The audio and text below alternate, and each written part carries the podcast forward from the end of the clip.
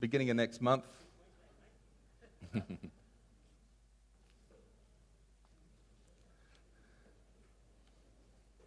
you've got the Bible this morning, you might want to just turn to Philippians one. If you bring your analog version or you can, or your digital version in your hand, I'm going to put it up on screen in a moment. But a few weeks ago, we, we were doing prayer and, and had a wonderful time um, gathering with a whole bunch of people, praying at morning and night. And one of the things that God just kept talking to me about each day was, was Philippians. And so I've been spending a, a bit of time reading this. And so for the next next month at least, I'm going to unpack some of the stuff through Uh, through Paul's letter to the Philippians and, and his, his book there. And it's one of those things that really I found as I, I just read the beginning of it and got to the beginning of it. I want to sort of talk this morning about, I guess, um, the heart, really the affection of a parent at the beginning of this letter, just that affection of a parent. And it's one of those things that you've got a spiritual parent here writing a letter to his children. Some people that he, he feels deeply for and is very affectionate about. And I made a discovery through the week, a very exciting discovery. Steve, I didn't realize you were doing crèche. Are you doing crèche? That is, you do two crèche. You've been doing it for two years. I didn't know this. But it excited me greatly because that is just so absolutely awesome. And I, I just, there's nothing I enjoy more than seeing generations connect and, and, and that concept of heartbeat getting in there. And I can only imagine that you've done that because something inside you of the kingdom's come alive and there's a heartbeat for those children and of love that's creating this thing. And, and that's really what we're talking about this morning is, is the dad talking to his children. So we're just going to read the first few verses of Philippians and then sort of talk about it a bit. Paul and Timothy, servants of Christ Jesus, to all God's holy people in Christ Jesus at Philippi, together with the overseers and the deacons. Whoop, let's go back where I was. Come on. Grace and peace to you from God our Father and the Lord Jesus Christ. I thank my God every time I remember you. In all my prayers for you, for all of you, I always pray with joy because of your partnership in the gospel from the first day until now. Being confident of this, that he who began a good work in you will carry it on to the completion until the day of Christ Jesus. It is right for me to feel this way about you since I have you in my heart, and whether I'm in chains or defending and confirming the gospel, all of you share in God's grace with me. God can testify how I long for all of you with the affection of Christ Jesus. Lord, I just ask you just to open this to us this morning and just show us the heartbeat of Paul and, and what's inside him and, and what that looks like inside us and how that plays out. Father, we just thank you for such an affectionate man of God, such a heartfelt man of God that we can look at and learn from. And I just ask, Holy Spirit, that you would just manifest yourself in us this morning. In Jesus' name. Paul and Timothy, servants of Christ Jesus to all God's holy people in Jesus Christ at Philippi, together with the overseers and deacons. Grace and peace to you from our Lord God, our Father, from Lord Jesus. I thank God every time I remember you. In all my prayers for you, I always pray with joy. That's one of the first thing I want to say this morning is pray with joy. Spiritual parents, pray with joy. Now, I've hung out in some interesting prayer meetings before. Where, and you, you might have prayed with some of the same people I've prayed with, but it, it seems like God is their insurance policy holder. And the only time they, they call is when they're calling up to sort of make a complaint to God. I go, I can't believe my life is in so much trouble and pain and anguish. Why did you allow this to happen? I, I need to just issue a thing to you. Come and, and fix my issues right now. And then the next phone call is, why are you late? Why haven't you done this yet, God? Or, or it's just with deep anguish. And I've hung out with people, and just every time they pray, it's just like they're sad. And I, I, I sit there and go, I, I feel a bit uncomfortable with it. Of when I learnt to pray, I was um, I was in grade eleven, and I hung out with a bunch of year twelve students. You know how you have to hang out with older people sometimes to learn something. So I used to get to school early on a Monday morning, catch my bus, and then I'd go find our chaplain when our chaplain got there and went and got the key to unlock the classroom. And then I'd go sit in the classroom for another about fifteen, twenty minutes until uh, my mates got there. But I remember praying through, and, and we used to pray for our school a lot, And and we had a grand old time. We used to walk around that room and, and kick demons out of the school. And we found demons under every rock. Um, and I found demons that probably didn't exist. But I tell you what, we had a blast as teenagers, having a whole bunch of fun of, of just in this battle that Paul teaches us, that we're in a battle, we're in a war with spiritual forces. But the other really exciting thing of it was it got more fun when we started seeing our friends get to know Jesus as well. I've I've hung out and taught a lot of young people to pray over the years, and, and one of the things, I, I think the first word, if anyone, that, any of the leaders that have done youth with me know, the first word that we always based youth on was fun. It's always about three F words: fun, fellowship, and fire. But the first one's always fun, and if it's not fun, they're not going to engage. And I tell you what, prayer needs to be filled with joy and filled with fun. It, it needs to be exciting. Here's Paul, and he's saying, I, I, I really am joyous whenever I pray for you. Why? Because they're doing well. It can be filled with joy. And so we've hung out, we've prayed, and, and it's fun when you actually start seeing results. This morning we had some fun praying. Colin got healed, then he prayed for someone else, and they got healed, and then uh, I had a ball seeing that. I thought it was really, really neat what God does, and there is absolute joy when that happens. And, and it's one of these headspaces that sometimes we, we seem to forget that it's not just about the hard times, but it's something joy. Before I was, when we were praying, like sometimes we just pray for, oh Lord, help my needs, but no, he's praying for a people that he goes on later to say, that I want God to complete the good work that he started in you, and I'm confident that it's already working in you, and it's going to be complete by the day he comes back. And so what he's saying there, I've already seen the results of my prayer. Here's Paul. He says later on that he's actually in jail at this point, in chains. If you're in that point, you don't want to be sitting there and thinking about all the people that have upset you and hurt you, anyone. So he, he just loves turning his mind to these people in Philippi who bring absolute joy to him. And he sits there and he remembers them and goes, Lord, I know what you've been doing in them already. Do some more of it. Increase their faith. Increase their anointing. Increase your hand that's at work on them. Later he actually teaches them in, in chapter four how, how praying with joy and thanksgiving is actually helps us sustain in life. And we'll talk about that another week. He actually teaches how it actually helps combat mental illness.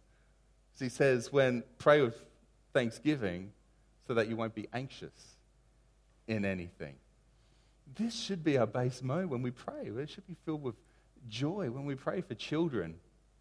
I'm just absolutely grateful for my children and what God's doing. And um, sometimes I want to pray with anger um, when I think of my children. Like, but it's that heartbeat of a parent that just has joy. And so the first thing I want to say to you this morning is, is joy. We know that from the word that joy is our empowerment. Joy is our empowerment. And so going, why is Paul so happy? Because of your partnership in the gospel from the first day until now. You know, one of the things that spiritual parents love doing with their children is working together. One of the things that seems to really impact and do things. Last weekend we were off camping and had a wonderful time. It was really neat. People asked me how camping was. It was great. I just love watching a bunch of kids run around and run around together and, and run around so I don't actually have to chase them either. They just look after themselves and had an absolute great time. But what was even better is um, a few of us have been camping together for a while, and then we had some new people come and join us with it. And I remember some of the, when we first started doing this, it was like Pete and I sort of knew what was going on, and we'd load a trailer and and, and spend a lot of time doing that. And then I had this um, uh, Little little delight, which impeded my pack-down process. Usually I'm one of these people that get up in camping, like have everything packed before any, anything else is going on. I'll, before sunrise, before breakfast, I'll have my tent down sort of thing. And and I'm, I'm one of those people. This year I was the last to get my tent. Actually, no, I beat Tim by about thirty seconds. He um, and, and I was about last to get my tent down. And what was more amazing with that is I, I got back up the other end and the trailer was packed. And, and I'm watching, not just as, as guys got together and packed the trailer, but I watched as sort of, you can just see a, a connection that gets built all the more. There's something about actually working together that, that develops friendship and develops bond. I, I, I saw the other day, um, we had some guys working out on the bus, and, and David Dean and, and Jim Bannon were there helping us out. Thank you, lads, um, for, for giving us your time. But then I came in, and they're having lunch and, and taking their lunch break from what they were doing. I think their lunch break lasted about three hours. Um, they, sorry, three and a half. Sorry, I, I, I had to leave before you were finished lunch. And, but I, I just watched as, as two blokes who didn't know each other before the day started, all of a sudden worked together and developed friendship over it, and developed relationship. There's something about working together. My, my father-in-law and I don't share the same personality type, but as we work together, there's deep affection that, that gets bonded and, and, and connected there. And so so Paul's talking to these guys and going, you know what, I, I just am absolutely joyous about you and, and so grateful for you. Why? Because from the very first day, from the very first day, you, you took up the things of the gospel and started started doing it. We know that's the pattern that Jesus sort of used. When Jesus first, he got baptized and came out of the river, and then John starts talking to his disciples in John one and says, hey guys, there goes the Lamb of God. And so Andrew and another fellow hear this, and, and they sort of take off after him. And the first thing Andrew does is he goes find Simon that day. He goes, we've found him, we've found the Messiah. And so Simon gets all excited and goes up, and Jesus starts prophesying over him. And then the next day, they go, and Jesus starts talking to a fellow called Philip. And the very first thing Philip does after that, he goes and finds Nathanael and says, we've found him. He, he comes from Nazareth. And, and of course, Nathanael thinks that's a stupid idea until Jesus comes up and starts prophesying over him. But you, you've got from the very first thing, the very first thing that we do when we encounter Jesus that we can see modeled all the way through the Bible is we go tell others about it. You know, when God has done something in your life, the very first thing you do with that is go find someone else to tell about it. I remember spending time trying to find a discipleship program. And I picked up all these ones, and it would wait till like week twelve to talk about evangelism and week ten to talk about, and all these things. And I, I sat there and, and, and sat until I found this one that, that the very first thing they said was go tell someone else. Whenever I lead someone to Jesus, the first thing I tell them, now go tell someone. Tell your family, tell your friends about the decision that you've made today. When God's done something in your life, people who have been felt the touch of Jesus and the healing of God today, I ask you this question: who needs to know about that? Who is there in your world that needs to hear about what God's done in your life today? Who is there in your sphere of influence and in your community that needs to hear about the transaction of heaven that has happened inside your body and happened inside your spirit today? Because we've joined together, and I'll tell you what, there's nothing that brings greater joy to a leader or a parent than having their kids join with them in the things of the kingdom. I, I just love in this place now where I don't need to really lay hands on anyone. It all just happens. That you're recognizing that the kingdom of God is inside you, and it is at work, and, and it is active deep within you. The very primary thing is still the primary thing that the gospel is about: others getting to know Jesus. The core thing is still the core thing. See, this, the reason that he says this is we, we find in Acts sixteen actually how the church of Philippi started. And so what's going on at this point is Paul and Timothy are going around uh, sort of some of the, the minor locations uh, below Europe at that point, and going from place to place, sharing the kingdom and sharing the gospel, and walking around and just prophesying, going from house to house. Anyway, they, they set their minds to go to a couple of different cities, and the Holy Spirit says, no, you're not going there. No, you're not going there. No, you're not going there. And at this time, Luke joins them, um, the author of Acts joins them on their journey. And they're all having a, they're all going camping at Wivenhoe and, and having a good time because the Holy Spirit's not letting them go anywhere else. And all of a sudden, Paul has a dream because he had some bad pizza in the morning. And no, he didn't have bad pizza. Anyway, he has this dream, and, and God speaks to him and says, I want you to go up to Macedonia. And so off they take the next day pretty much to set out, or they probably did a bit of planning. And they hopped in a boat and started to sail up to Macedonia. And they sail up to um, Nicopolis and, and land there and walk thirteen kilometers inland to this little place called Philippi. And now Philippi was an interesting city. It was an interesting place at that. It was actually established in uh, one sixty-eight B C um, by Philip the Second, named after him, Philippi, after Philip. Duh. And uh, he was the father of Alexander the Great. And so this sets a tone for a town, and, and I find it interesting. I, I really need to sometimes know who the people are, because I look at Paul and he's got a heart for these people. So who are they? What's going on there? So this was this was built out of a, a warrior emperor's father established this town. That that continued on because in forty-two B C, Brutus and Cass, Cassius had a battle with Octavian and Anthony there. Now, we know Brutus and Cassius murdered Julius Caesar. And then Octavian and Anthony got really upset about that.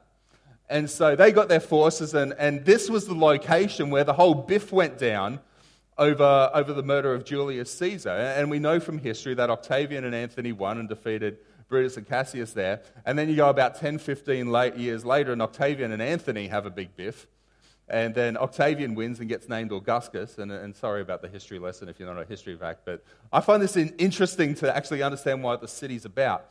And then at that point, he becomes um, Augustus, and, and at that, then he's ruling all of Rome. So he focuses on Philippi and actually pronounces this part. It's been part of the, the Roman Empire since um, they took over from the Persians, but he now calls this actual... this bit of land is as if it was in Rome. It becomes an outer, an outer sort of state, for better words, so that you could actually buy property in there as a Roman citizen, and all the rights of a Roman citizen operated within this town, and, and so it, it was highly favored within that. And so as a result, it became the lowest part of Rome in Europe and the first point of Europe. Now also, because of this, it was established with Octavian that he, he placed garrisons there and troops. So most likely, this was actually a place there was a lot of retired military hanging around. So it, it'd be like almost an Anzac Day march going down the street most of the time in this place going on. The Bible talks about the fact that it was fertile, um, a highly fertile land, but also there were gold and silver mines there. Um, a lot of gold was mined there and shipped up. So that's why it was established and, and treated as such an important place, because why? It made money. So there's a lot of money in this town, um, a lot of grey nomads hanging out there, and into this place. And, and so that's why when Paul goes into Europe and says to come into Macedonia, that's why he chose this place. The Bible says it was the first city of Europe. It was the first entrance point. And so he gets there, and he, he, he ta- walks in with Timothy and Luke. And Bible says that what they did is they walked around the city and, and were praying and looking at what's going on. And then when it got to the Sabbath, they went out to the synagogue. Bible says they went down to the river. Now, what that usually means is that the synagogue should have been built near the river because they used water for their religious purposes. So they went down to the synagogue, and there they met Lydia. And that very first day that they're there, Lydia, she was a Jew and she knew about the faith, and, and she gives her life to Jesus.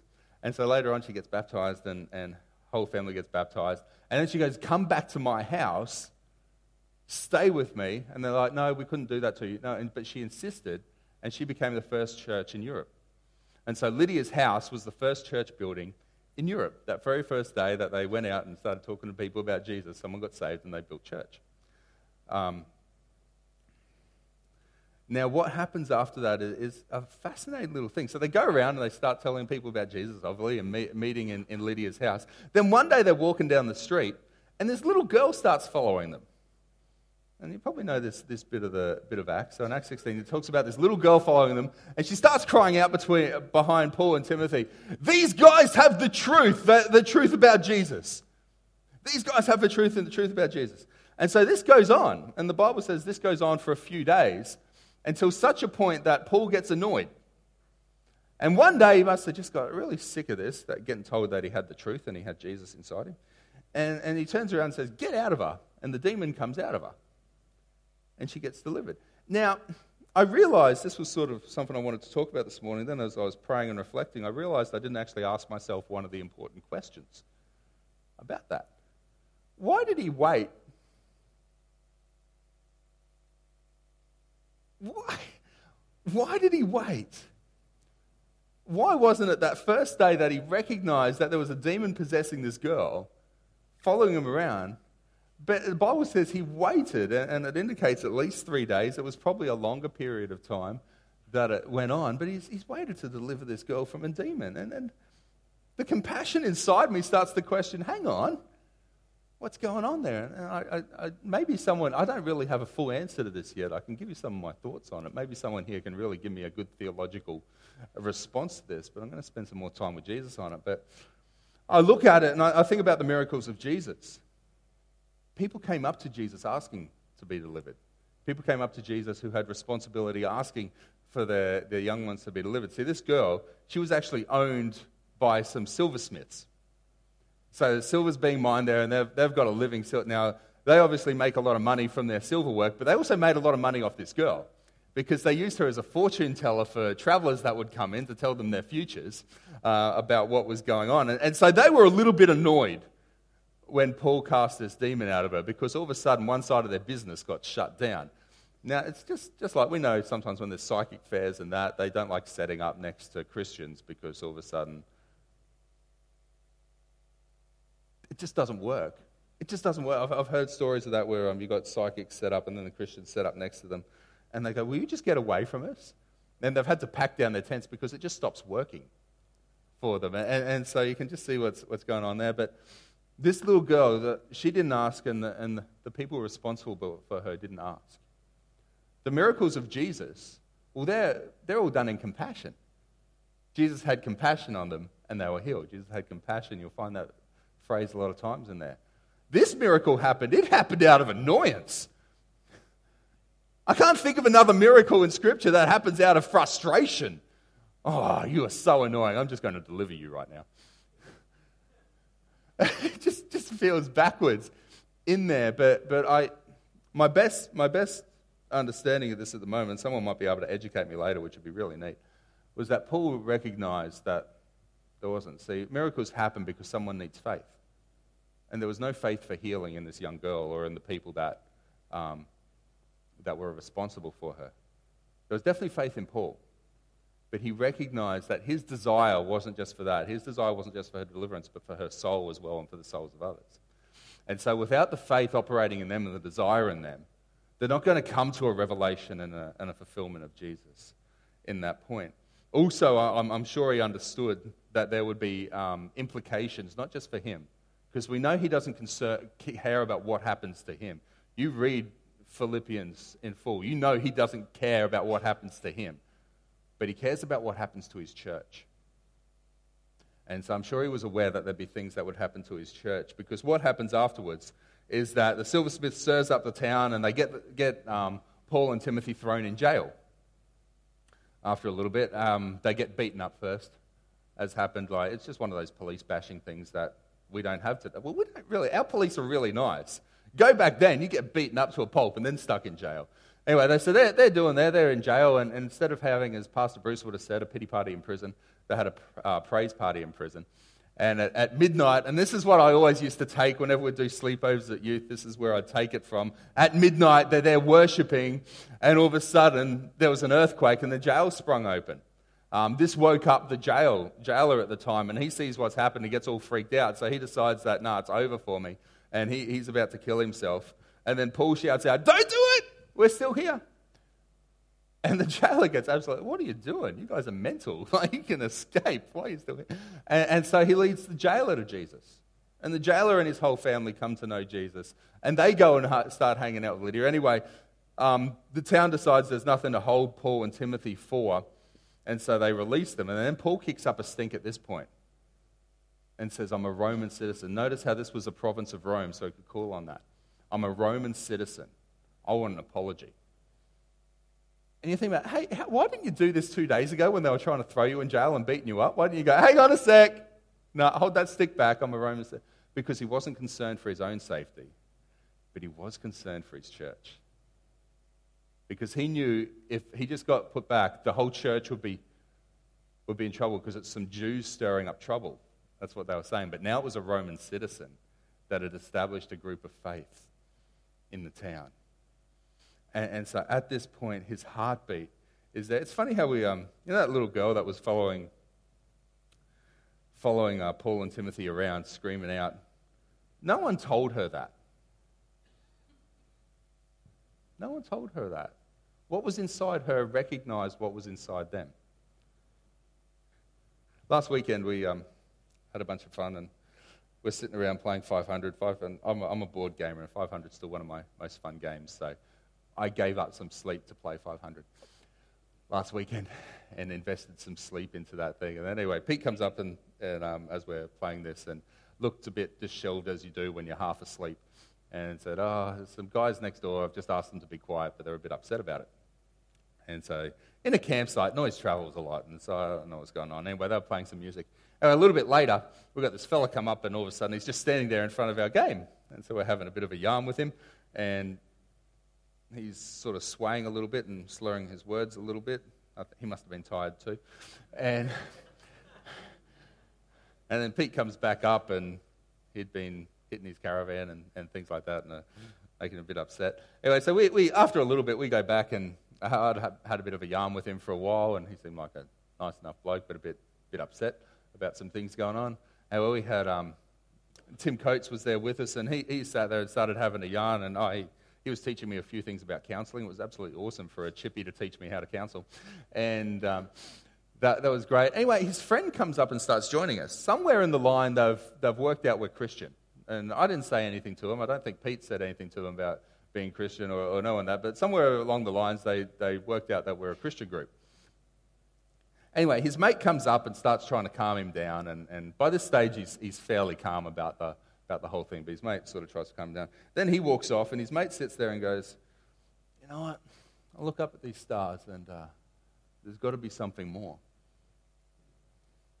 And all of a sudden, out of nowhere, this guy that's had a few starts opening up on this big spiritual conversation with us, and starts to have this big, big into thing until a point where he discovers that, hang on a sec, this is getting a little bit too real for me, um, brushes back the tears and decides to shut down the conversation at that point. But I want, I want you to say this, the whole primary purpose of us having the kingdom of God is so others can discover it.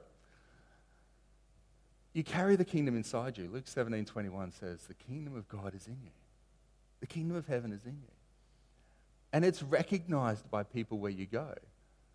I can't count the times, the number of times I had people sort of like, oh, I don't feel so good when I'm around you. I don't like talk, oh, and they get convicted about that, like all these sort of things. I don't say anything to them. They just get things going on. There's a, there's a spiritual transaction that happens when you're in, in their presence. Guilt, conviction, Spirit of God. And so this is the town that they're all in, and And they've had this, and then Paul stays on for a little bit and teaches them, and then he he leaves them as he does. And I, I want to just finish with this, this verse um, this morning. It is right for me to feel this way about you, since I have you in my heart, and whether I'm in chains or defending or confirming the gospel, all of you sharing God's grace with me, God can testify how I long for you all with affection. You know, I I remember getting taught at one point that Paul was a bit of a grumpy man and a bit of a hard man. I think people look at his first encounter as Saul and how he's really persecuting the church and a hard man.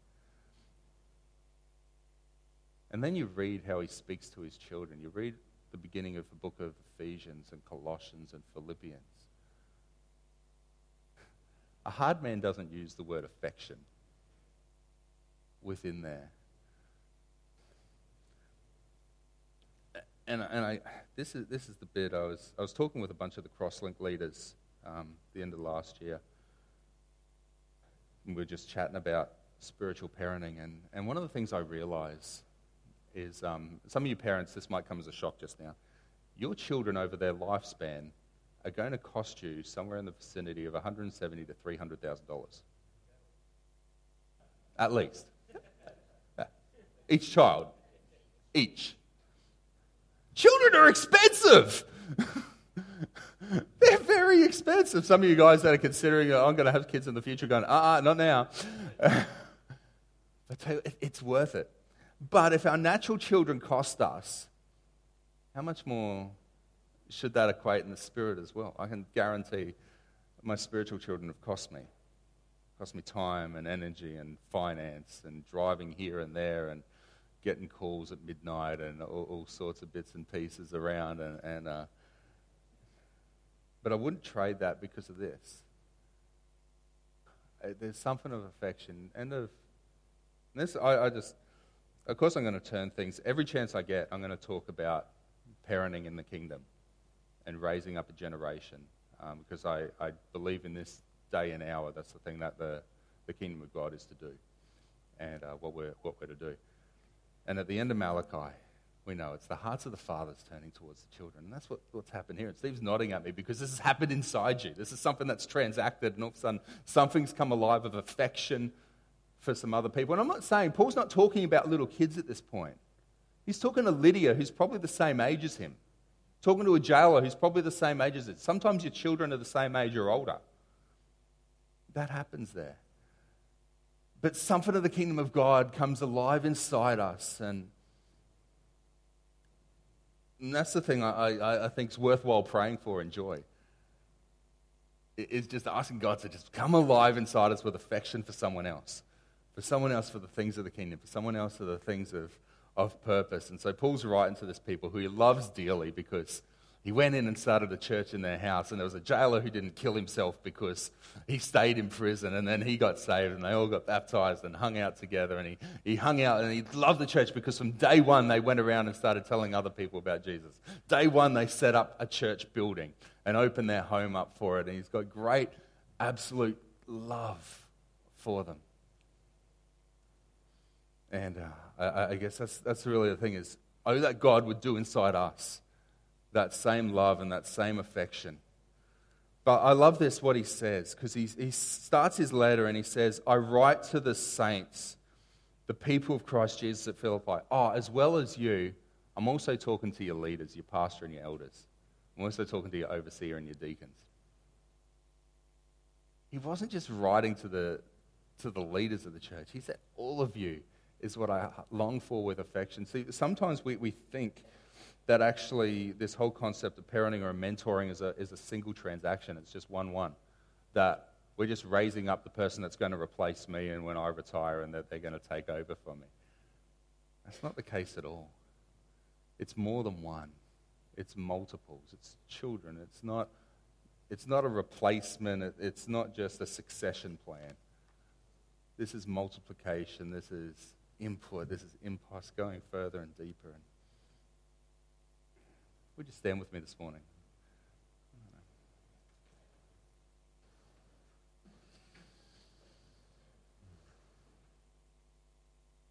Now, Father, as we come and, and just look at this, what's really been called the epistle of joy. Lord, I look there and I see a man, and I see his heart, and I see such love and affection.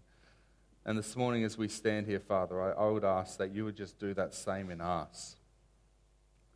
Lord, that you would move on our hearts with affection. Lord, that when we pray for people, there is joy because we're seeing your work and we're seeing potential and we're seeing what's going on. That we would have an affection to join with each other. Lord, I just we've waved at each other this morning. There's some connection going on there. But Lord, in this place and outside these walls in this city, Father, we just ask for your heartbeat. Just for your heartbeat. For that love. That gentleness that's inside just to be manifest. And just we're in that attitude of prayer. I just want to ask this morning, you know, been talking about Paul going to a city and a city where no one knew about Jesus. It'd be remiss of me to stand here this morning and not say, are you in this place and um, you need to get your life right? Maybe you're here this morning and you've never met Jesus. You just someone's brought you to church and you you come and hung out, or maybe you've been coming for a while and just hanging out, but you've never actually taken that time to actually give your heart to Jesus. Maybe you're here this morning and you just walked away a bit. You've just slidden back and you just need to take that time, like Lydia did that day, and just say, yes, Jesus, I'm going to answer your call. I'm going to answer your call. If that's you, why don't you just slip your hand up quickly? I just want to pray for you.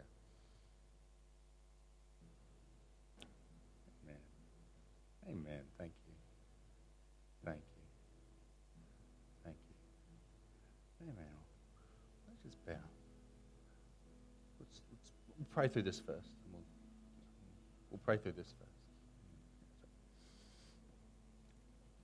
And will you all pray with me for a moment? Let's all pray together. Dear Lord Jesus, thank you that you love me. Thank you that you care about me. And you want me as your family. I'm sorry I've sinned. But I thank you that you died for me.